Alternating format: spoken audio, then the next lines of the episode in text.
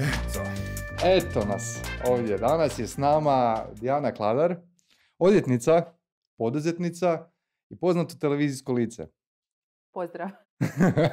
ne, ali meni je fascinantno, iskreno, ovoga. Sve. Svaki put kad upalim televizor, znaš ono, a ne palim ga često, ono, pogledam vijesti Dijana. Ja, Možda ti je, zam- možda ti je zamrznuta slika, ne, cijelo Ja vrijeme. ne znam ti- čovječ, ono, šaltan kanala Dijana. Dijana, pa kako si to uspjela? Kak- Imaš neke veze tamo, štelu u medijima ili? A, Pa s godinama, znači nema štele, nego počela sam se pojavljivati prije kojih desetak godina. Znači nije to preko noći, kao što ništa ne dolazi preko noći. e, jednostavno su me mediji prepoznali kao stručnjaka za neko područje i onda vas oni počnu zvati. Znači, nema štela. Znači, Saša i ja smo nula jebote, vi isto već deset godina trudimo se, niko nas ne. Ali neki smo, što smo mi, Dijana, radili krivo da nismo postigli takav rezultat kao E, to i Što smo mi to radili? se zanima. specijalizirali. Nismo. Marcel, mi smo Jackal, Jack, Jacks, Jacks of all trades. Znači, znači The čekaj, masters of none. čekaj, čekaj, da ovo, da, ja sam ja ovo dobro razumijem. Niste žena zapravo, to vam je E, to, to mi je draže čuti. Šalim se. Ovaj, jesi se ti specijalizirala? Jesi ti odvjetnica ili poduzetnica? Pa, mislim, još uvijek sam ja odvjetnica, rekla bih, a- ali imam taj poduzetnički duh e, i volim nove izazove, nove priče, e, volim kad nije lako. Opa, voliš kad Voliš nije lako. kad nije lako. Daj malo pričaj o tome. Pa volim ulaziti u nove projekte e, i e, ono, ulaziti u neke izazove koje ću onda riješiti. E, ne volim sad, ne bi mogla raditi deset godina jednu tu te istu stvar. Evo, primjer, ono, znači imali smo nedavno i Bojana Bernika u emisiji, da ga malo ovoga pohvalimo ili pokudimo. Znači, on je čovjek koji zapravo želi napraviti u nekoliko godina nešto da ne bi trebao raditi. Znači, ti si kontra. Tebi je zapravo sad najlakše. Za dvije godine će ti biti teže, za pet godina će ti biti još teže. Neće, zato što s godinama iskustvo sve bolje, bolje, bolje i svaki taj izazov zapravo sa rastom iskustva postaje a, lakši, lakše slaviti. Ali to nije u skladu s onim što si rekla. Rekla si da voliš kad su stvari teže. Pa volim, znači, da, da su stvari teže, ali... a, Misliš ne- na benču ili da? To, Bench. što?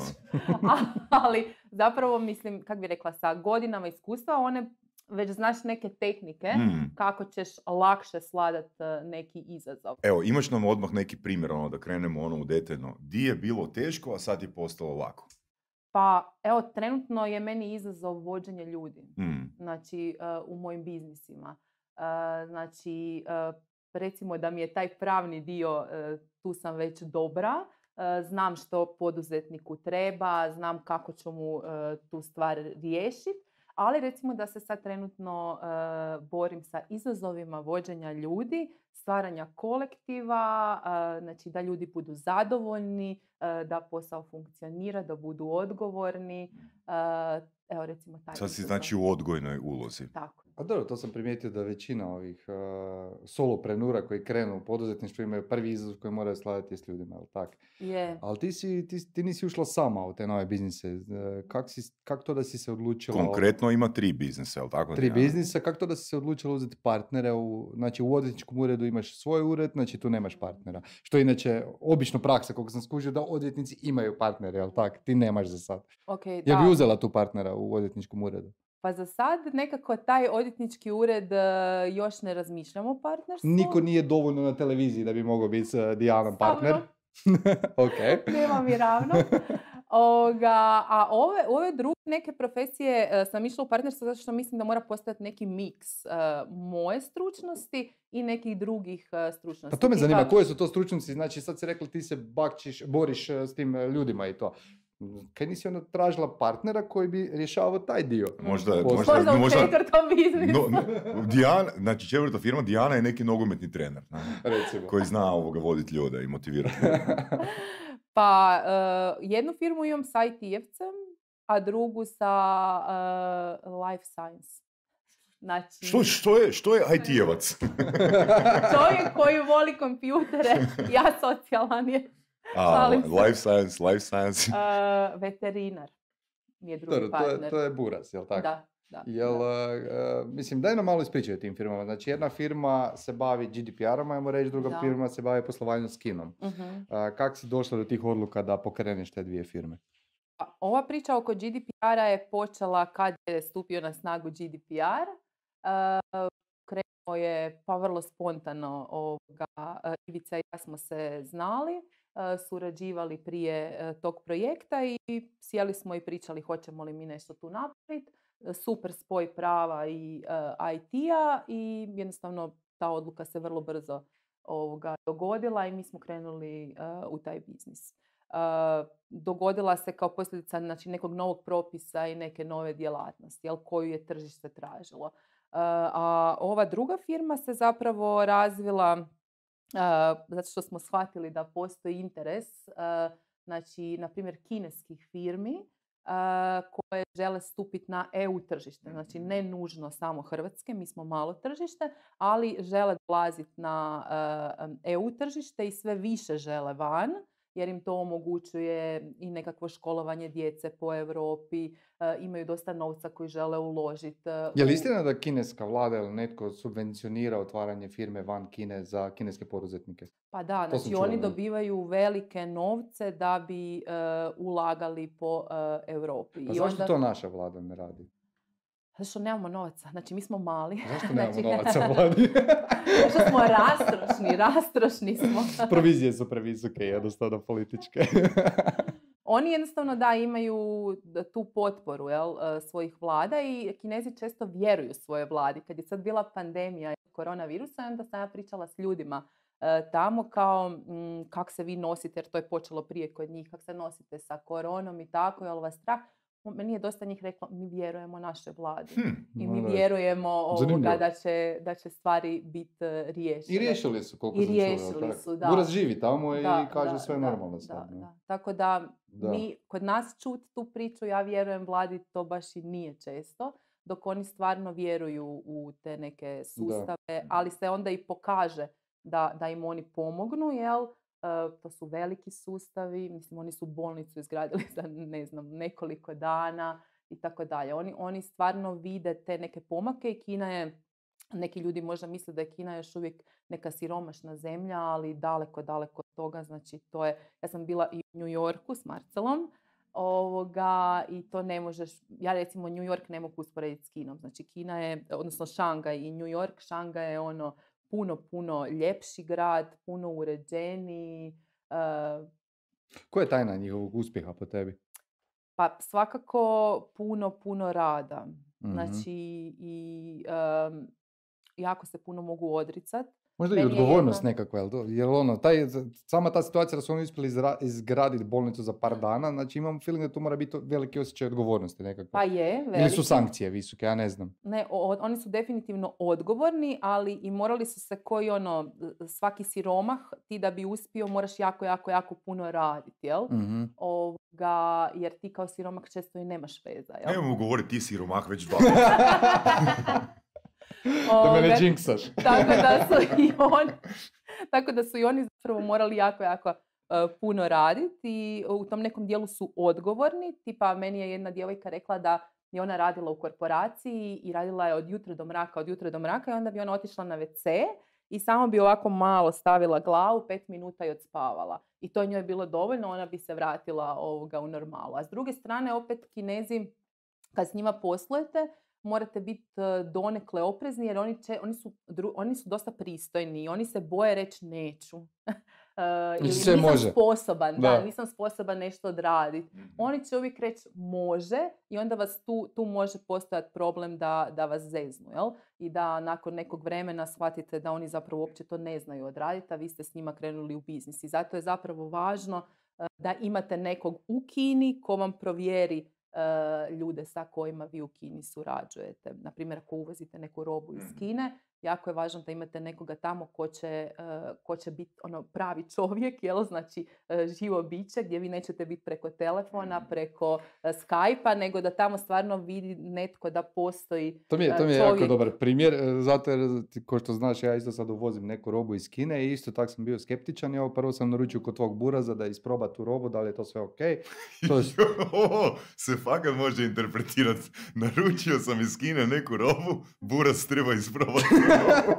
ne reći o opremi za kampiranje, nije ništa ovoga, nego je više stvar bilo da vidim koje kvalitete roba, ali nije to mene toliko brinulo koliko, koliko jedna informacija koju sam kasnije dobio, znači kad mi je e, Kinez, znači iz te tvornice rekao, gled, dostava do Zagreba ti je, ne znam, 285 dolara za, ne znam, 100 komada e, te opreme, to mi se činilo dosta malo, ne? I sad ovo ja želim provjeriti u čemu je tu fora, znaš, ono, jel tu onda mene carina odere, jel nešto drugo, i zovem ti ja jedan ovaj, kak se zove, nije logistički, nego za tranziciju za uvoz robe i to iz Hrvatske, jednu firmu, i onda oni meni vele kao, pa fora ti je u tome da oni ti za tih 285 dolara dostave do prve luke u Kini, onda to preuzima, ne znam, neka kompanija koja to od- odveze, ne znam, do, do neke luke kod nas u Europi i onda tek dobiješ račun koji je onak, ne znam, 3000 eura za dovoz robe iz Kine do, do, do, do ne znam, do Dobro je Trsta to, ili dobro je to neka roba bila. E sad, znaš ono, d- nedostatak informacije može puno koštati. Srećom ja sam onda dogovorio s tom e, našom hrvatskom kompanijom direktno, oni imaju tam ljude i sad sam saznao da me neće ispat 285 dolara, nek će me ispas, ne znam, ono, 1000 dolara, ali opet ono, ne riskiram t- taj fail, ajmo to reći, ne. Tako da, a, definitivno sam primijetio e, tu kvalitetu kod njih. Sve može, ali ono, nije niš potpuno objašnjeno do Da, kraja. Ne? Nije da, nije, puno toga nije transparentno. E, baš iako, to, da. Iako zapravo smo komentirali da se puno toga i promijenilo s godinama. Ne znam, prije si obično mogao biti prevaren u Kini i tako dalje, ali sada su i ti njihovi ugovori uh, dosegli neku razinu a, koju mi imamo u Europskoj uniji, e, njihovi sudovi isto hoće sankcionirati i tako dalje. Jel? Ali naravno da svi, ono, nećeš ići tužiti nekog u treću zemlju, jel? Ovoga, em ti je skupo, em ne znaš ništa o tome, tako da zapravo želiš da ni ne dođeš u nekakav spor sa e, kineskom tvrtkom i pokušavaš to spriječiti e, onda sa tim nekim kontaktima. A ima puno firmi hrvatskih koji žele poslovati s Kinom. I Pa to koje su glavne prepreke u principu u tome?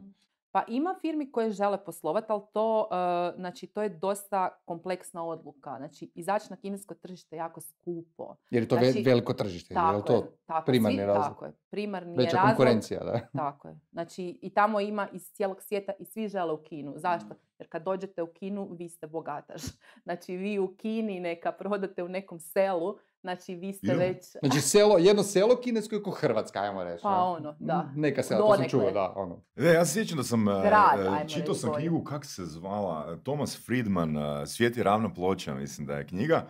Kao ka- u toj knjizi sam pročitao jednu rečenicu kao nije Kina ili Indija konkurencija a, svijetu, nego je Kina Kini konkurencija, Indija Indiji konkurencija. Recimo ono da napraviš ono 100 čarapa, ne znam, na obali negdje, te košta, ne znam, a, a, lupit ću bez veze, onak 60 dolara, a 200 km dalje u unutrašnjosti ono dobiješ ono pet puta nižu cijenu.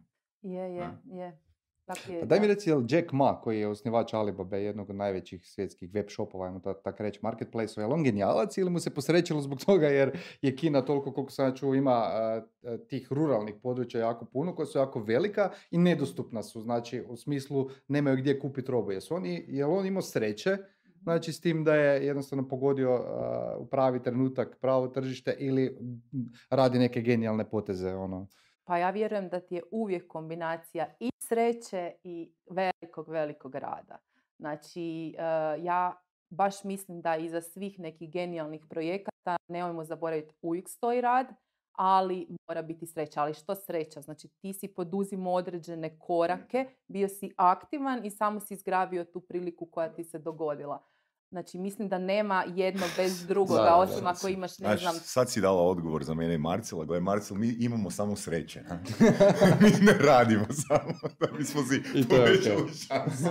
Pa evo, vi radite, znači to e, dobrano radite i e, naravno da je to, ja mislim, nužno za uspjeh u bilo kojoj e, profesiji. Da, možeš imati tatu koji ti ovoga dofuje posao, ali to ima neki kratki vijek, bih ja rekla. I možeš zgrnuti određenu količinu novca, ali kad tata ode s te pozicije, ili ako i postoji tata, znači ako pričamo o poduzetnicima, ja mislim da vam je njima jako važno ovoga, da, da imaju nekog kvalitetnog ko će im omogućiti da riješe problem. tako da ja kada bih opet birala neki put kojim bih išla, opet bih odabrala ovaj put nekog znanja i rada jer vam to daje alat da se vi možete snaći u bilo kojoj situaciji. Bio tata, ne bio tata, ako je mhm. tata tu super, ali zapravo i bez tate ćete moći funkcionirati. To mi, to mi je jako zanimljivo, kad sad rekla, koliko ja znam ti si počela od nule, ne, ti si počela mm. kao odvjetnički vježbenik, pa odvjetnik i tako dalje. I kako si se onda odlučila dati otkaz? Koji je bio glavni razlog zašto si dala otkaz? A, pa mislim da je meni glavni razlog bio što mi je došlo do nekog zasićenja. Znači, radila sam jedan te isti posao i više nije bilo izazova. To se već tad vidjelo. Znači, ja sam bila ono mlada i meni je to nekako dosadilo. Ja sam radila jedno te isto i... Stvari su je postale lake. A sad ovo isto pitanje koje smo imali, e, koje što smo prošli s Bojanom, baš me zanima. Znači, da si imala onda u toj firmi uvjete da ti dobiješ više izazova, je li bi ti uopće ulazila u svoj biznis? Pa mislim da čak bi, zato što sam ja željela imati nešto svoje. Željela sam sama kreirati neku svoju priču, da mi netko ne govori, da mi ne govori moj šef kojim putem ćemo mi ići, nego da ja sama Da ti ne govori ja ću danas ići u medije. Tako je. A ti ne možeš. da mi ne govori konkretno. Evo, meni, ja smatram da odvjetnik mora na sudu biti oštar, da moj, kad, evo recimo ti si moja stranka na sudu, poduzetnik kojeg ja branim, tebe netko napadne. Mm. Znači ja ne smijem niti u jednom trenutku dopustiti da se ti osjećaš loše na tom sudu. Ja se da te strah... 100% sigurno kad, kad, kad smo mi u istoj prostoriji, pogotovo ako je na sudu. Na? E, uglavnom, znači moraš, moraš biti zaštićen od mene kao odvjetnika i ako ne znaš šta ćeš reći, ja sam ta koja mora uskočiti i zapravo sam tvoj zaštitnik. Kužim, znači, Iako sam to, žena. znači biti odvjetnica je ko majčinska uloga. Tako je, tako je. Ajmo malo pričati o tome, ovoga, o odvjetništvu. Koliko je zapravo teško biti dobar odvjetnik i što to zapravo znači? Da li to znači da moraš baratati jako puno informacija, jako puno moraš znati o pravu ili da imaš jako puno zadovoljnih klijenata ili neku posebnu vještinu imaš da ono znaš ljude na pravom mjestu. Sad ćeš mi sigurno reći to je kombinacija svega, ali daj mi ono baš uh, istakni nešto od toga što misliš da je najbitnije. Ako ja sad sam mladi odvjetnik i želim biti Dijana Kladar kad odrastem. Ja, bi ja stavio, ajmo reći da znanje imaš, ono, da malo Aha. ubrzamo proces. Znači znanje imaš. A, Koja je tu razlika? Mislim da je ključno znat kako izgledaju stvari na terenu. Znači nije znači, toliko... Znači iskustvo. Iskustvo što stječeš onda godinama rada. Jel? Nažalost, ne možeš ga steći, uh, sad si upisao, uh, ono, počeo si biti vježbenik, to iskustvo nemaš. Jer um, zakon i ono što piše i ono što nas uče na faksu je jedno i ono uopće nema veze sa stvarnošću. Znači, uh, često um, inspekcija, oni koji vas zapravo kažnjavaju, imaju svoju priču i svoju, svoju teoriju kako nešto treba tumačiti i onda vi zapravo morate znati plivati u svojoj su mapi, ja mislim da bi ih trebalo na NLP poslati kod Saše i bilo bi puno, svijet bi bio puno ljepše mjesto. Koga misliš? Inspektore? Da. Misliš, si siguran? Ha? Ili bi bilo manje kazni, oni ne bi zaradili za svoje plaće i onda imamo opet XY nezaposlenih ljudi. Na? Pa gledaj, je poanta da oni zarade za plaću, da boje da im svima damo otkaz, mislim. Da, negdje u nekoj državi ono, pa to sigurno vi znate, e, znači kak zapravo zbog prebrze vožnje uvijek dobivamo kazne. Pa sam vidio neki prilog, ono u nekoj državi kožiš su policija zaustavljala vozače koji su vozili po propisima i davali im pare. Ma daj. A? Jeste čuli za taj primjer? A? Interesantno, da se nagrađuju pozitivni obrazci ponašanja kod ljudi. Da, kod nas se ne nagrađuju pozitivni e, obrazci ponašanja, tipa ovaj primjer odvajanja otpada. mm Znači, ljudi koji stvarno odvajaju otpad nisu s ničim nagrađeni, plaćaju znači opet ogromne količine, to jest velike račune, a oni možda, ne znam, rade kompost od nekakvog biorazgradivog otpada i tako dalje i oni nemaju manje račune, jel? Mhm. dok neko ko sve trpa u isto plaća jednako kao i on. Ne, mi, ne, mi ne nagrađujemo onog ko poštuje zakon i onda imate veliki problem u praksi što se meni zna desiti s mladim ljudima kad počnu činiti kaznena dijela. Znači oni vide u svojoj okolini da ekipa neka na televiziji koja se pojavljuje, vozi skupe automobile. I prolaze nekažnjeno. I prolaze nekažnjeno i onda i oni pokušaju malo muljati i onda kad si ti mali sitni kriminalac, zapravo tebi se dogodi da ti završiš u nekom e, pritvoru Dobro. e, i e, ti dobiješ jel, po prstićima. Ali mora, ja mislim da je to, to sud ne gleda nikada, Mhm. znači kao neku olakotnu okolnost, ali stvarno morate uzeti u obzir da znači, oni vide svoju okolinu, da određena ekipa uopće nije kažnjena i oni kad razmišljaju kako će uspjeti mladije, ako ima taj neki žar i tako dalje, on razmišlja kako, jel? I onda se malo baci u taj kriminal, vidi kak je to relativno lako, kak je on uspio par puta Mhm. ovoga, e, zgrnut neke dobre pare sa malo rada i onda neki koji ovoga, imaju problema sa a, nekom ličnošću, jel? ovoga, e, lako skrenu s puta. A mislim da je problem okolina. Znači, kad bi mi pokazali ovoga mladim ljudima da e, je put nekakav rad, e, onda... Da, sad si u biti to i spomenula, mislim, moja, ajmo reći, e, moje formalno obrazovanje, ja sam socijalni pedagog i zapravo sjećam se jednog predavanja ili seminara da, o toj iskrivljenoj slici krimi- kriminaliteta u medijima. Znači, mi smo u medijima na- naviknuti doživjeti da, naviknuti smo vidjeti da zapravo 80 plus posto kriminalaca završi u zatvoru ili pritvoru. Znači, bu- biva na neki način sankcionirano, a u stvarnosti, ako se dobro sjećam, mislim da je to bilo 2004. godine, u stvar, stvarna brojka je nekih 8%. Mhm. Jel to je tvoje iskustvo isto? Znači Pa je, puno, puno, ono, brojka je 10 puta manja praktički za one koji bivaju ovoga sankcionirani. Ne? E sad, Recimo kod maloljetnih delikvenata, ovo što si otvorila, je zapravo situacija takva da kad oni dobe taj instant gratification, znači napravili su nešto, znači oni su skužili ono, gle, ja zarađujem više od svojih roditelja. I sad, u biti, oni čak i ako završe u nekom odgojnom domu, a, nakon, ajmo reći, što duže im je prošla ta, e, p- prošla ta instant gratifikacija XY puta, i ajmo reći da dvije godine ih nitko nije ulovio. I oni završe u odgojnom domu i zapravo taj period koji provode u odgojnom domu vide kao svoj profesionalni rizik. Mhm, Je, je, je. I uh, unatoč tome što su bili u odgojnom domu, vraćaju se e, van i nastavljaju s istim obrascem. Kako misliš rizik? Ali- Možda To je- profesionalni razvoj, Kako, profesionalni rizik. Znači, ajmo reći ovako, ja sam otvorio tri firme, Da. jedna je propala. Da, to je da, moj da. profesionalni Da, rizik. Da, da, da. Je, Da. iako moje iskustvo je čak pozitivno. Znači, kad se radi o e, ljudima koji e, zađu u taj kriminal zato što su okusili e, taj neki lak novac i kad ih strpate u pritvor određeni broj mjeseci, oni to prestanu raditi. Znači, vrlo često se dogodi da jednostavno ipak to što ih strpaš u pritvor na njih djeluje i prestanu, jel? Ok, to je opet sigurno korelira s tim koliko nakon počinjenja su sankcionirani. Jer ako su oni pet godina bili u tom, u- tom obrasu, u tom okviru, znači oni su već stvorili identitet. Mhm. Znaš, znači opet ovisi ono, ko- koji je taj period. Na? Pa ovisi, da, sigurno. Znaš, Samo... ali, ali vezano na to, znači da se, da se prebacimo na e, e-commerce, evo ga ono, e, znači napisat pozitivan review ili napisat negativan review, znači ista stvar je ono ko idemo kažnjavat, idemo kažnjavat kad nismo s nečim zadovoljni u odnosu na idemo nagrađivat kad jesmo s nečim zadovoljni. Mhm. Znači, ajmo ono vidjet, e, ne znam, u 11 na večer ili 10 na večer klinca koji ide doma, koji se vraća doma i ajmo mu dati neku nagradu ili ne znam, kartu za kino, lupam bez veze, zato jer se on nalazi ispred svoje zgrade i ono, loviš ga da ide doma u skladu sa zakonom. Ne?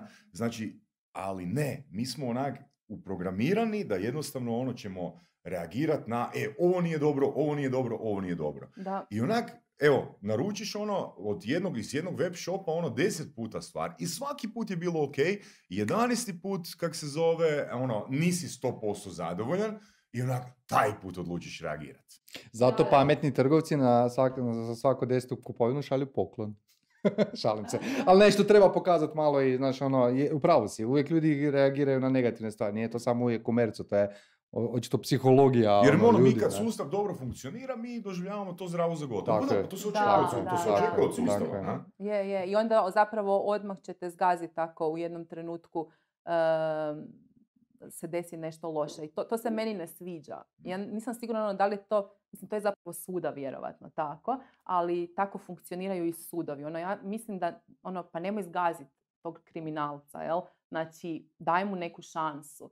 E, znači, ono, pogledaj širu sliku. Isto tako ovdje, znači, kad daju negativne komentare. E, ono što se zapravo primijetilo je da potrošači da, oni imaju jako visoku razinu prava i to na cijeloj razini Europske unije, ali se počelo primjećivati da oni to zlorabe ovoga i da, e, ne znam, daće negativni Mhm. komentar samo zato da bi te prisilili da ostvare nešto na što oni uopće nemaju pravo. On hoće povrat novca, ti nećeš, ok, sad ćeš vidjeti, ja ću ti dati negativan komentar.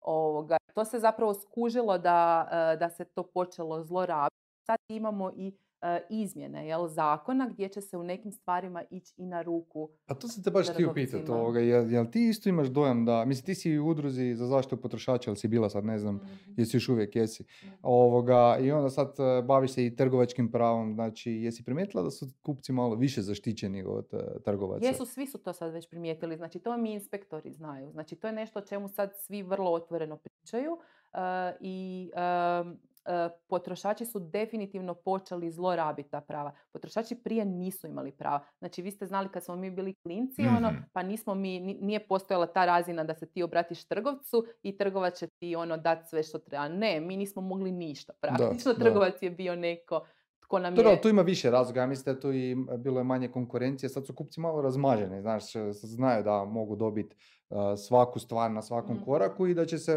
drugi trgovac potruditi više za njega, tako da po meni je to i dobro, ali može biti loše ako se znači, ako, baš zbog slučaja ovih a, kak bi se reklo, ljudi koji žele iskoristiti tu Mhm. pravdu, odnosno čak i ne, to nije pravda, nego jednostavno našli su rupu u zakonu A koju koriste da. da, trikove, Trikove da bi došli do, da bi došli, do, do nekakvih boljih uvjeta Da, nešto. da, koriste novinare, koriste, znači, Prijetnje, da, da, tim znači glavna stvar je ono, da. ja ću te prijaviti na, ne znam, provjereno ili Da, potragu i tako dalje. A i zapravo umjesto da sudovi rješavaju probleme, počela je rješavati televizija, e, znači nekakvi komentari i tako dalje. Baš ucijenjuju. Pa dobro, daj mi reci, kaj, e, spomenula se da će se nešto mijenjati. Mhm. Što konkretno će se mijenjati za trgovce i odmah da se nadovežeš na to pitanje što bi po tebi trebalo prvo promijeniti u zakonu o elektroničkoj trgovini. Čini mi se da je taj zakon ako se ne varam, još iz 2003. ono, ažuriranje nešto kratko prije Imao je godinu, nešto. dvije, ali to fakat nisam primijetio ja osobno kao like nekakve velike razlike. ne. Da, da. E, Pa da, on se zapravo nije ništa značajnije kod nas mijenjao. E, Sad ide jedna velika izmjena ovoga propisa. Ona se trenutno događa... Tog zakona. e, općenito tog, te priče oko prodaje, pa i u e-commerce, znači, ok. e, primijetile su se neki nedostaci, jel? Ovoga, e, između ostalog i da potrošači e, zlorabe e, prava trgovaca, pa ne znam, koriste 14 dana neki proizvod pa ga vrate, pa je sad pitanje šta tu U stanju da trgovac- se ne može prodati dalje. tako je, ili svakako kad ga otpakiraš, mislim ti ga više ne možeš prodati Mhm, nego kao mhm, rabljeni mhm. proizvod, jel? Ovoga, I teško ćeš iskontrolirati da li sam ja ove štikle nosila na nekakvo događanja ili ne. Ajde, štikle još možda hoćeš jer će imati ne rupice dolje, ali majicu, haljinu ti ne možeš zapravo e, skužit e, i puno ti je skuplje da dokažeš da Jel ima podatak ono koliko toga ima? Pa gle, teško je to izmjeriti, ali recimo ja sam čuo jednu zanimljivu anegdotu da su ljudi često tu neku skuplju robu uh, uzimali, uh, čisto da ih nose na vjenčanje i slično, znaš, na neke evente. I onda su se neki proizvođači sjetili staviti one uh, etikete Vanjski. vanjske, da nije unutarnja, pa ti nosi ako želiš da Je, ti se, ne možeš vratiti ako si odrezao etiketu. Da. Da, da, da, da. Ima toga Da, puno. da, da, da. Inspekcija kaže, znači na svakom prijelazu sezone, znači da imaju zatrpane ono, e, to su čizme, kaputi, ima, ima. I što će se Da, sad promijeniti? tu, uprosti Marcela, ali koliko tu zapravo, recimo, oni uvjeti ono da imaš 100 dana pravo na povrat, još dodatno potiču takvo ponašanje? To je drugo. To znači čemu pričamo sad? Znači tih 100 dana najčešće imaju, bar koliko sam Mislim, sad, upoznat, ne, ne, mo- mo- moja poanta ovog mog pitanja je ono koliko zapravo trgovac ovoga, dodatno sa širenjem svojih okvira utječe na još veću bahatost, ajmo reći od strane kupca. Pa iz mog iskustva ne, jer ove v, europske firme, koliko sam primijetio, oni često imaju više od 14 dana za povrat, nude čak 30 dana. Mhm. Očito, mislim, to su firme poput Asusa koje rade ono ogromne Mhm. prigode. Ne, tako da, e, ja sam prilično siguran da su oni izračunali da im se to više isplati. Tako da ja uvijek govorim ljudima, ono, dignite taj prag za besplatnu dostavu, a, za ovaj povrat e, e, proizvoda, jer ljudi koji nisu vratili prvi 14 neće ni vratiti u 30. A ovi koji će vratiti, uvijek će vratiti, zato jer su to takvi tipovi kupaca. I to je taj poslovni rizik o kojem pričamo kad idemo u trgovinu putem interneta. Ne? E sad me zanima kako će se to, znači, ajmo reći, ne spriječiti, nego ajde malo otežati da se takve situacije događaju. Ne? Pa ono konkretno što je sad trenutno aktualno su izmjene da će trgovci dobiti mogućnost kad, radimo, kad se radi o nekakvom, nekakvoj grešci na proizvodu da popravljaju proizvode. Znači do sad vam je bila priča sljedeća. Imam auto, kupim auto recimo online, sad ima jedna auto kuća koja između ostalog omogućuje kupnju auto putem online znači ja kupim taj automobil i on ima neku grešku, presto je raditi, ne znam, jednostavno stao mi je na cesti. Ovoga, I kad se tu potrošač obraćao trgovcu, on je mogao reći, vidi, ja ne želim da mi popravljaš taj auto, ja želim novi auto. mm Dosta potrošača to čak i ne zna, ali on je mogao reći, znači pazi, zbog neke male greškice, u softveru recimo kompjutera koju će oni ispraviti za jedan dan ili jedno popodne, potrošač je mogu reći ja želim novi auto, sorry, ne želim da mi ništa prčkaš po njemu. E sad se to mijenja i u korist trgovca će biti da će trgovac moći reći vidi, meni je jako skupo da tebi dajem novo vozilo, ovoga, tome si ti koristio možda tri ili četiri mjeseca mm-hmm. i natukao određene kilometre, ja ću tebi to popraviti. Znači u tom dijelu je to super za, za trgovce. Jel? Um, ali recimo sad novost isto jedna koja nije baš najbolja za trgovce uh, je činjenica da ovaj rok odgovornosti gdje se smatra da uh, taj automobil je imao kvar u trenutku kad sam ga kupila, uh, ima jedan rok od šest mjeseci. Jel?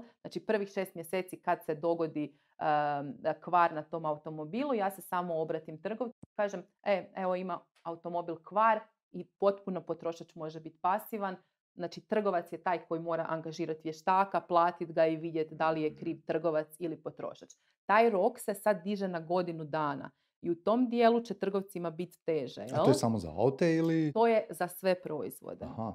Znači da ja kupim sat, da kupim mobitel. Je to onaj materijalni nedostatak ili kad nije to bilo dvije godine prije? Je, i danas je dvije godine ali prvih šest mjeseci je fora da, i to većina trgovaca zna, znači svi kad spomenete šest mjeseci, većina trgovaca zna da oni šest mjeseci praktično odgovaraju, jel? Ako misle da... Pa dobro, je jamstvo za sve proizvode minimalno godinu dana, nije? Je, ali ti se sad taj rok, o čem se radi? To sad, ako ćemo pričati stručno, to se zove presumira se da je postojao nedostatak u trenutku kupnje. Znači, pazi, mm. na trgovcu, trgovac nalazi, ajmo reći, u problemu prvih šest mjeseci. Mhm. Kad se prođe tih šest mjeseci, trgovac se nalazi u super položaju. I onda on može biti bahat i reći neću, jel?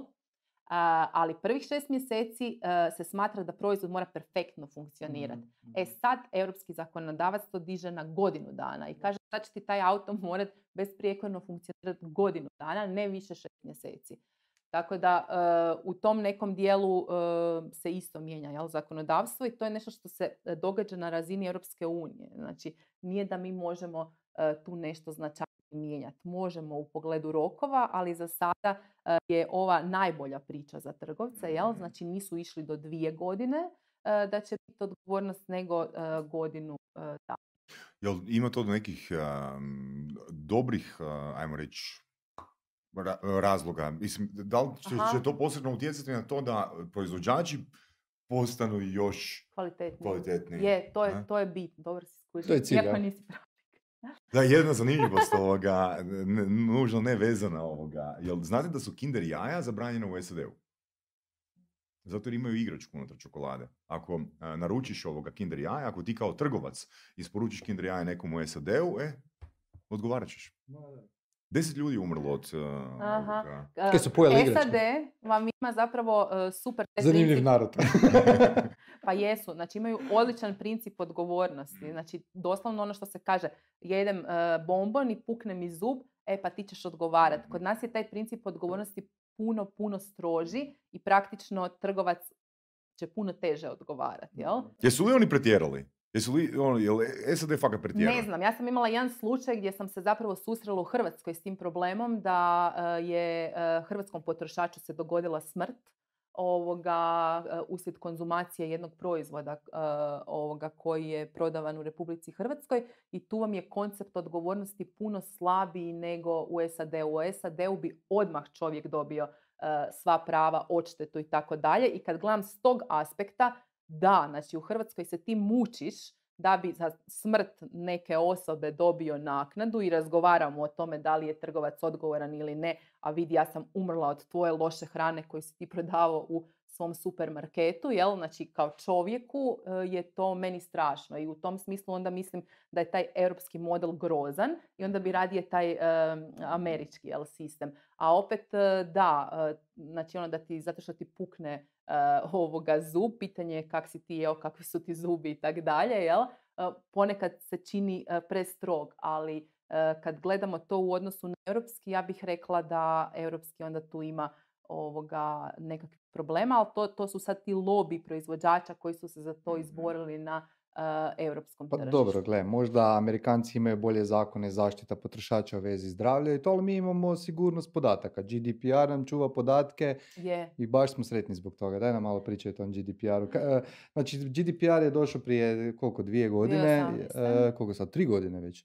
Čovječe, vrijeme leti. Jel se nešto dogodilo po tom pitanju? I Dijana je predavačica. Da. Akademiji, bože ovaj, osim što su odvjetnici zaradili na tom zakonu, je li bilo nekakvih pozitivnih... za druge, za druge. da, za druge. kako mi kao trgovci smo zapravo profitirali od tog zakona i daj mi reci odmah je li bilo nekakvih kazni već i to. Pa ni, trgovci nisu profitirali, njima je koji uvijek teško.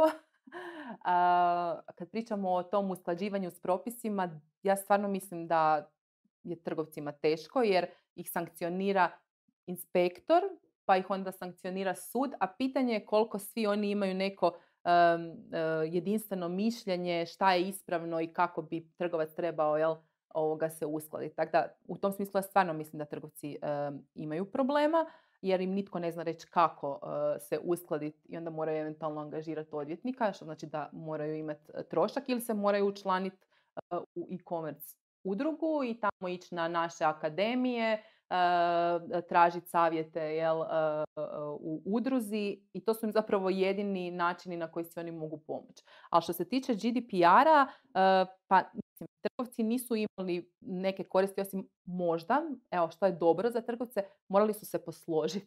Znači morali su posložiti neke svoje procese. Znači imali su skladištima na tisuće nekakvih registratora koji su se čuvali godinama. I sad se to sve spalilo i bez.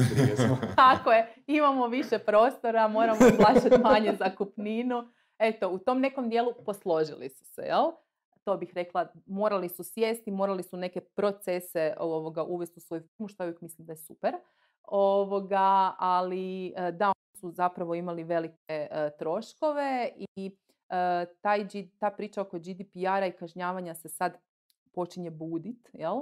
Znači, uh, agencija koja to uh, nadzire je da, spomin, Agencija slobodno. za zaštitu osobnih podataka. Znači, Azok, Azok. a Hakom ima ste im isto nekakve veze? Hakom isto ima veze u pogledu kukija, to je ono što je zanimljivo. A samo za kukije, okay. Tako je, to je, taj dio je zanimljiv vezano za kukije i oni su tu zauzeli određeni stav. Meni je to jako zanimljivo kako su oni imali stav o tome dok nisu na svojim stranicama imali to riješeno, ali to ih ne sprečava da kažnjavamo jer bi nastao kaos. To sam dobio odgovor od njih na konferenciji.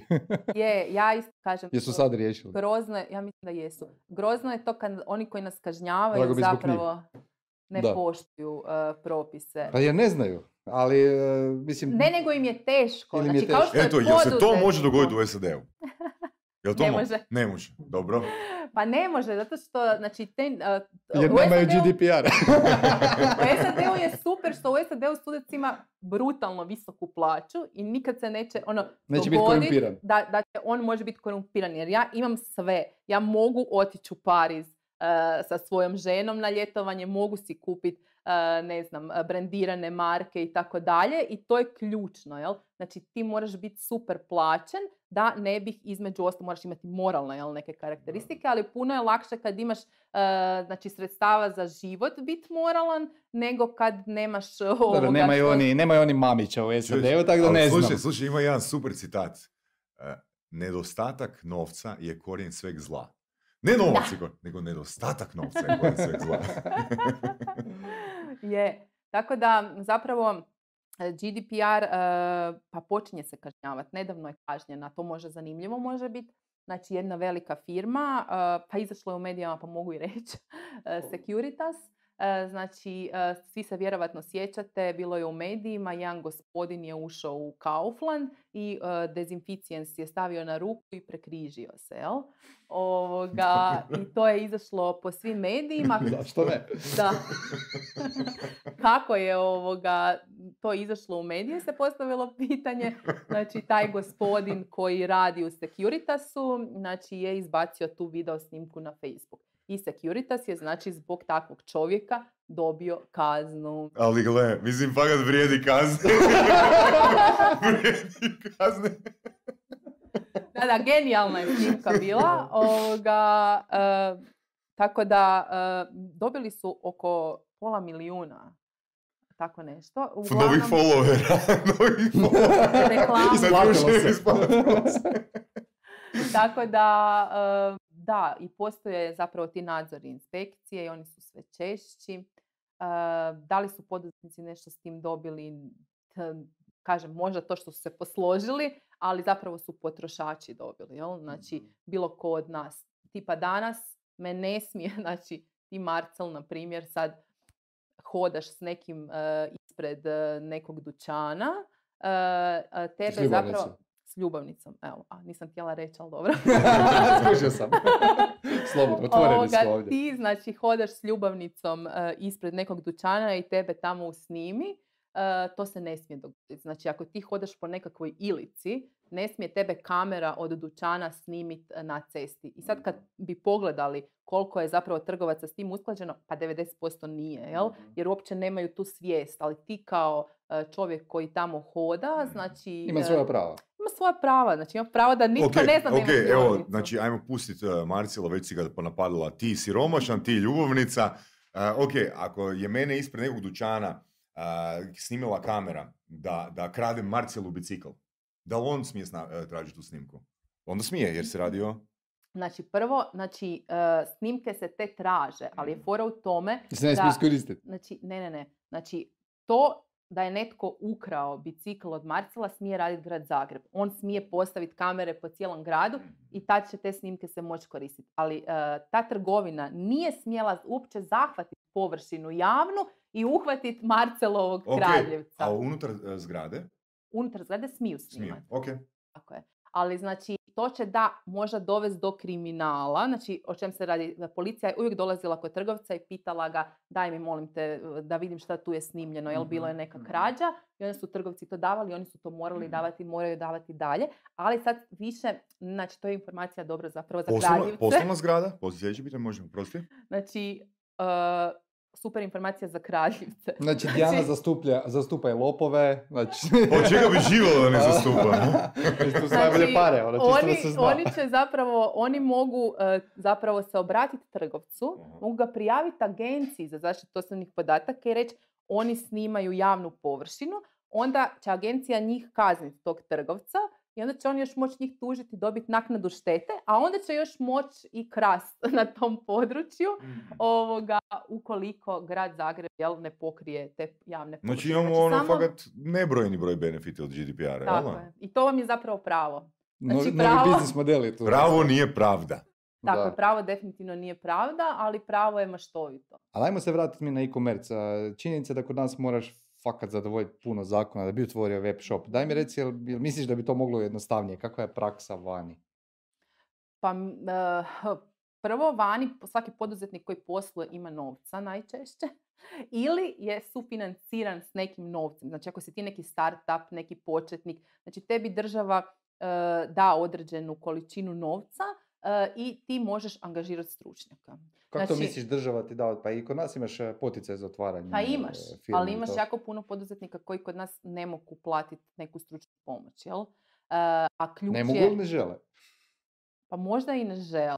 Zapravo nemamo možda tu Možda, svijest. ja mislim da je i mindset tu, problem mindseta, ne, znaš, Ovoga- sve mogu sam, ne? Da, može biti to da sve mogu sam, ali ja mislim da ti je ipak dosta često da nema novca. Znači, Ok. eh, ti nemaš novca ulagati u nekakve opće uvjete kad ti prvo znači razviješ strategiju prodaje, sav novac ćeš na početku dati u nekakav marketing i ljude. Znači, rekli smo ono, marketing i ljudi su ključni. I sad, realno, znači imaš ograničeni Apsolutno budžet. se slažem, ali E, nije mi to pitanje. Nije pitanje da li su oni spremni platiti te tvoje usluge ili bilo čije, nego da li misliš da je moguće pojednostaviti zakone tako da ljudi mogu, ajmo reći, na- a, bez pomoći odvjetnika ili ne znam koga, A ja mislim a, da- pokrenut A Mislim da ne. Mislim da ti to ni nije smisao. Znači, e, smisao je da ti pravo, u pravu pomaže pravnik, jel tako? Kad imaš zub, zubobolju, nećeš sam ići čačkat. Pa to, to mi je sve jasno, ali opet, gle, ja sam, ja sam poduzetnik, ja se želim baviti izgradnjom svoje ili prodajom svoje usluge, ne želim se baviti administracijom i pravom.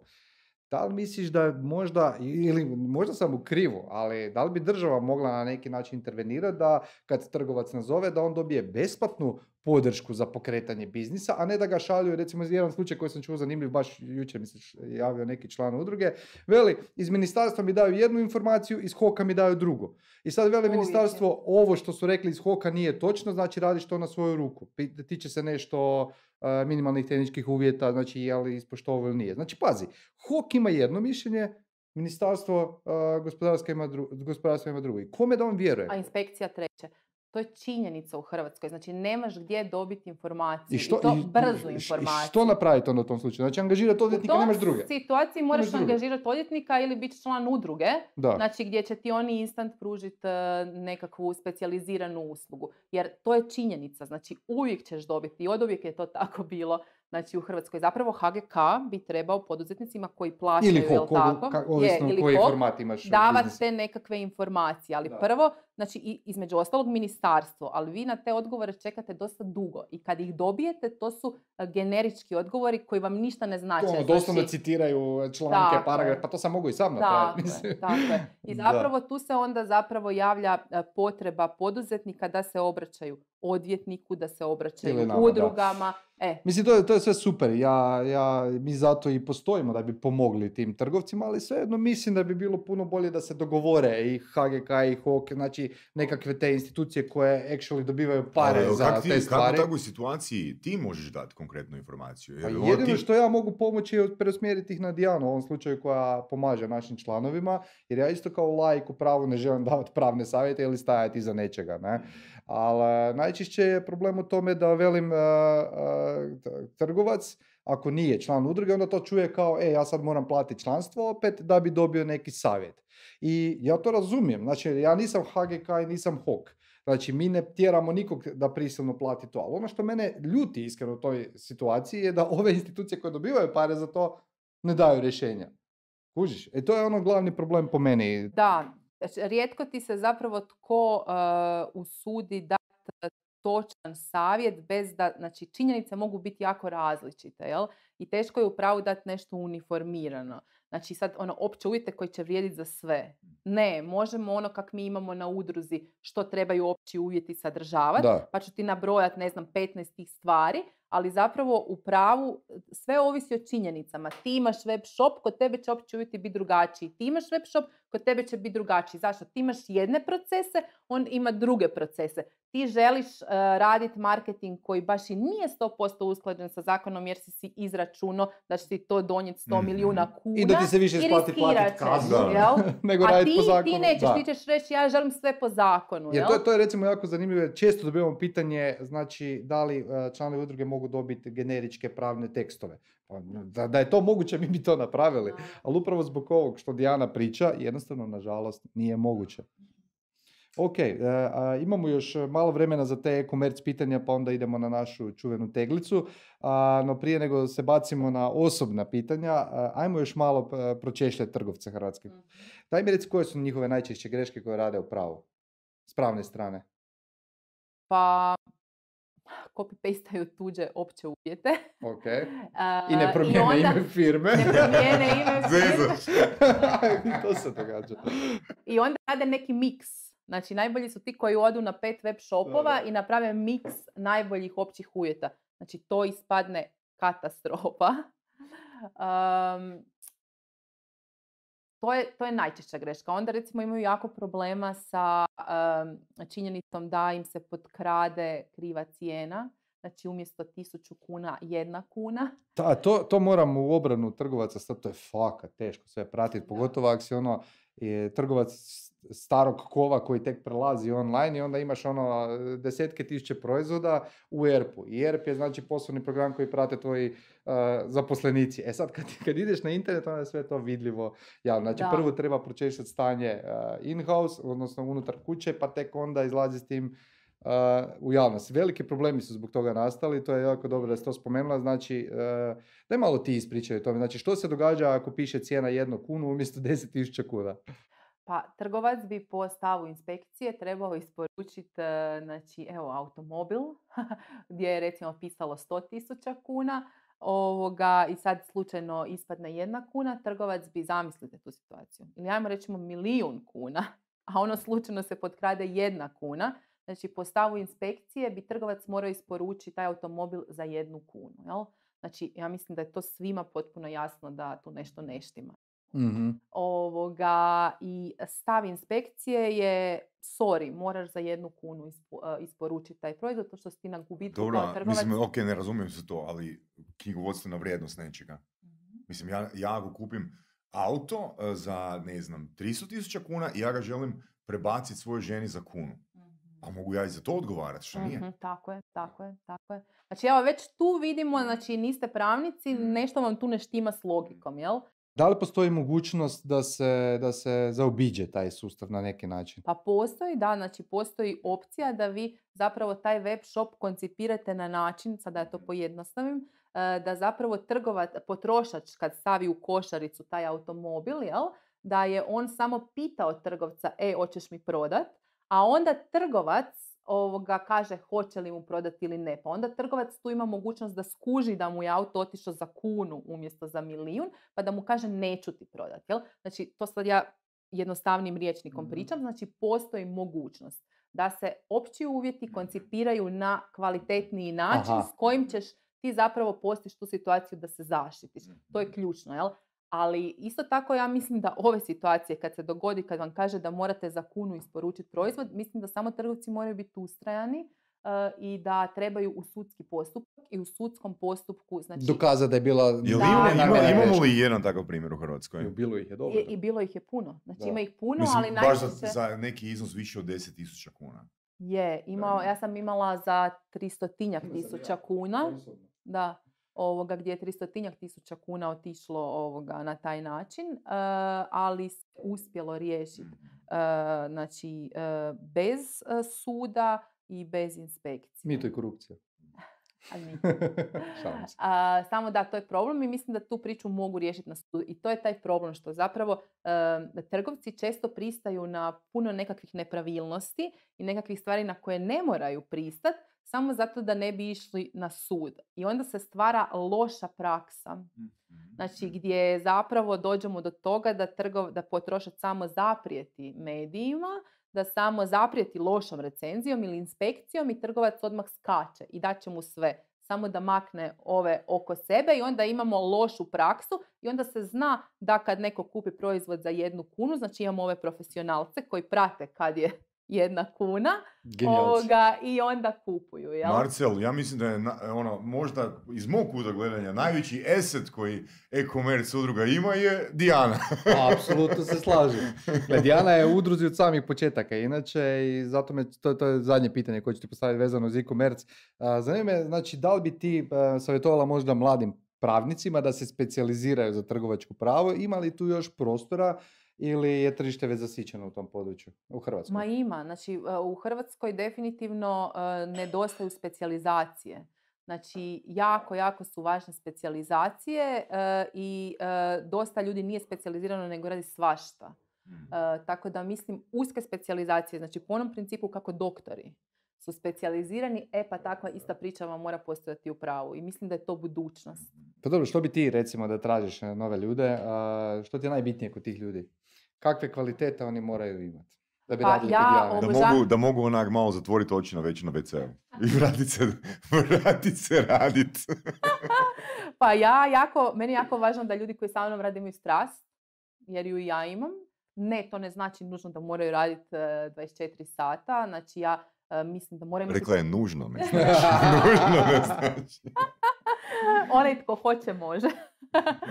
Šalim se. Uglavnom mislim da on treba Ne. postaviti balans privatnog i poslovnog. Onak tipa 20 napravo 4. Kod Dijana, recimo. da. ne, ne, ne, ne. Mislim da mora postojati balans da bi čovjek bio ovoga, zadovoljan i da zapravo ne možeš ti od radnika tražiti da ti radi e, i bude dostupan non stop. Mislim da mora imati taj privatni život da bi bio zadovoljan. Ali ovoga, meni je važno strast da ima prema pravu, da voli to, da mu to nije samo nešto što odrađuje em, i da su odgovorni. To je recimo u pravu jako važno. Znači da ste odgovorni, da shvaćate e, koliko su važni rokovi. e, znači naša kad nešto traži, e, traži brzu informaciju, e, ne možeš I mi reći točno. zasposan, toč, točno. no, ne možeš mi reći zasposam na ročište. Mislim, to ne postoji kod Jel se to dogodilo?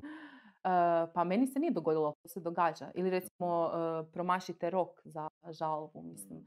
E, to je nešto što se može dogoditi. Svako ko radi griješi, ali to Zato postoji Google kalendar, dosta dobra stvar. Google kalendar i Da. neka odgovornost. Ovaj, daj mi reci koji je tvoj finalni cilj. Da li radiš zbog novca ili slave na televiziji? Slave na televiziji. Šalim Ko, se. ali ozbiljno, za- mislim, pokrećeš firmu za firmom, koliko te ja znam, radiš stvarno dan i noć, ono, e, uvijek kad te vidim, velim da je on, Dijana, odmori se malo, da. pa zašto? Otkud ti taj drive i koji je Pa finalni cilj? volim to. Znači, nije mi nužno finalni cilj imat, e, ne znam, e, milijarde kuna jel, ili eura. Mislim da, da jednostavno, ono što sam rekla na početku, drajvaju me te neke nove stvari. E, neki novi izazov. Ja obožavam komunicirati s ljudima, e, upoznavat e, nove ljude kroz te biznise, onda mi se kroz te komunikacije javljaju opet nove ideje. Zapravo taj neki moving, ja volim taj moving i komunikaciju s ljudima i zapravo to što upoznajem jako, jako puno zanimljivih ljudi. Naravno da vam ako radite kvalitetno posao i ako ga radite puno, 24 sata dnevno, da onda dođe i novac, jel? Ali rekla bih da mene, da ja jako volim tu okolinu, taj moving, te nove ljude koje upoznajete, koji vam otvaraju neke nove vidike koje vi do sad niste A otvorili. dobro, reci mi, jel ti imaš novac? Jel imaš ono, jel bi Ono rekla da si sam- bogata? ne bih rekla da sam bogata, ali bih rekla da sam postigla ono što sam željela za neke egzistencijalne, jel? neke ove najbitnije stvari. E, U tom dijelu sam osigurana, a sad ono, imam uhodan biznis u kojem mi novac dolazi. Jednostavno, nije da ja sad moram nešto jako puno e, grist, jednostavno se to uhodalo. Mislim, grizam jer radim puno. koliko, koliko izvora prihoda, koliko streams of income bi ti trebala imati da odlučiš raditi tipa 3 sata manje dnevno? Pa ne, nije, nije, Nije to o novcu. novcu, da. Znači, Da. nije stvar u novcu, nego, znači, jednostavno, ja ću raditi dok me to bude drajvalo. Znači, u nekom trenutku ako shvatim da e, želim mirniji život sa 60, ovoga, možda se to dogodi, ali, Znaš, znači, baš, sam, baš sam neki dan ovoga na snimanju isto uh, čuo jednu super rečenicu, meni, meni super rečenicu, kaže jedan lik ono, kao radim 18 sati i riješim neki problem, onak, neću ići sad spavat, nek sad me zanima kaj je sljedeće. Ko da igraš igricu i sad si pre... Znači, to je u biti razlika ono između poduzetnika i Pa, da, radnika. evo, tebe, tebe zanima, kaj se događa, još sad vremena duže nastavim raditi, ne? da, da, da, ne idem spavat. Ali upravo to sam htio Da. reći, to svi poduzetnici, barem uspješni poduzetnici, e, poduzetnici imaju istu, znači nekakav, isti zaključak. Ne radiš zbog para, radiš zbog stvari koje te zanimaju, pa pare su nekakav nus produkt toga. Evo ja mogu potvrditi, Dijanu smo jedva nagovorili da kupi novi auto i onda je kupila rabljeni auto. Tako da ono, Pa stvarno... kad ti je ona millionaire next door. Apsolutno, evo. A, sad ćemo se baciti malo na ovaj drugi dio priče s kojim Dijana nije upoznata jer nije pogledala ni jednu emisiju, sram te bilo. Nismo dovoljno Ovoga. kontroverzni, Marcel. Namjerno joj nećemo dati nikakve upute, sam ćemo ti reći izvuci tri kartice, a dalje ćeš e, zaključiti sama što moraš. E, Položi ih dolje, nemoj gledati. Položi ih dolje, da. Dobro. I ništa, sad ovoga, okreni karticu, pročitaj pitanje i odgovori na njega. Pročitaj ga na glas. kada bi mogla biti bilo koja druga osoba na jedan dan, koja osoba bi volio biti? neki mali klinac, veso, bezbrižan. Ma Koji ima zdravi san, ovoga. Koji se koji se igra. da. Dobro, Da. okej. To mi puno govori o tome, o kojem si stanju trenutno. Dobro, Nije dalje. bi sad ono neka posebna ličnost, ne? Kad bi ostao bez novca na putu i ne bi se mogao vratiti kući, što bi napravio? To mi je baš zanimljivo pitanje. Imam mobitel. Pa ajmo reći da imaš, da ćemo joj. Ali i onda ima Apple Pay. Pa onda bi nazvala nekoga i rekla da mi donese pare. Pa To je najlakše, očekivao sam od tebe malo više kreativnosti, moram priznati. A i To pravo bi je prvo napravila. Znači, vrlo Ako to vjerojatno. Ako nemam mobitel, pa koristila bi svoje nekakve socijalne Slala bi vještine. pismo. ne, ne, socijalne vještine da upektam. Koliko mi treba za kartu vlaka? Pa ne znam gdje si se 50 izgubila. U kuna. Kamčatki. On ti si u Kamčatki. Znaš što bi napravila? Rekla bi, ja sam odvjetnica, mogu vam pružiti savjet, jeftiniji, mogu dati samo 50% zapravo popusta na tarifu, ali zapravo pokušala bi na taj Kome način. bi dala savjet? Na cesti nekom, ono, bez veze. Uvijek treba, ljudi se razvode, neko ih je napao. Znači ono, prostite, ja se vi razvodite, ja vam mogu pomoć. Da, da, da. Ok, Na dobro. taj način. Ili bi molila, jel? Ali to je zadnja opcija. da, to mi je onak nekak, mi imam osjećaj da moram nešto dat, ovoga, pa, to da imam nešto za dat, ovoga, i onda da to, Dobro. Daj neki sitno I da zadnje da pitanje. zdravlja. kada bi mogao čuti misli jedne osobe na jedan dan, čije misli bi volio čutim. Of, nemam pojma. Predsjednika vlade. Što te točno zanima? Zašto je on tamo? Da, za- znači nije mi jasno koji ti moraš imati razlog da ideš e, na tako jednu visoku funkciju. Pod uvjetom da nisi pod korumpiran. uvjetom da nisi korumpiran, da za te novce i taj stres. Mislim, shvaćam zašto to donekle možda radi, ali recimo taj dio je... Pa to je fakat ovoga, baš se isto lijep često odgovor. pitam. Sviđa mi se, sviđa mi se odgovor. ne? Ok, super. A za- mislim, meni to sve jasno, samo mi nije jasno ovoga. Rekla si da, će, da bi se najradije e, vratila u nekakvo djetinjstvo gdje si bezbrižna. A s druge strane, ono, toliko toga te zanima i ideš. Znači, ti praktički kužiš to podsvjesno zašto ljudi to rade, jel tako? Mhm. Znači, stvar je nekakvog izazova, nekakvih ono, Pa adrenalina čak. je, znači ti kad si dijete, isto te sve zanima. Znači, to što sam ja odvjetnica, znači da ja nisam i razigrana, jel? I da, znači, to ono što uvijek kažem, i pravo vam je vrlo, vrlo velika igra, jel? Znači, stalno nešto moraš smišljati, neke nove modele i, ok, ti si ozbiljan, naravno, e, kad radiš posao, ali to ne znači da sam i privatno To- kako se s kim ja mogu to potvrditi. hvala ti Dijana na Hvala ti, Dijana. gostovanju.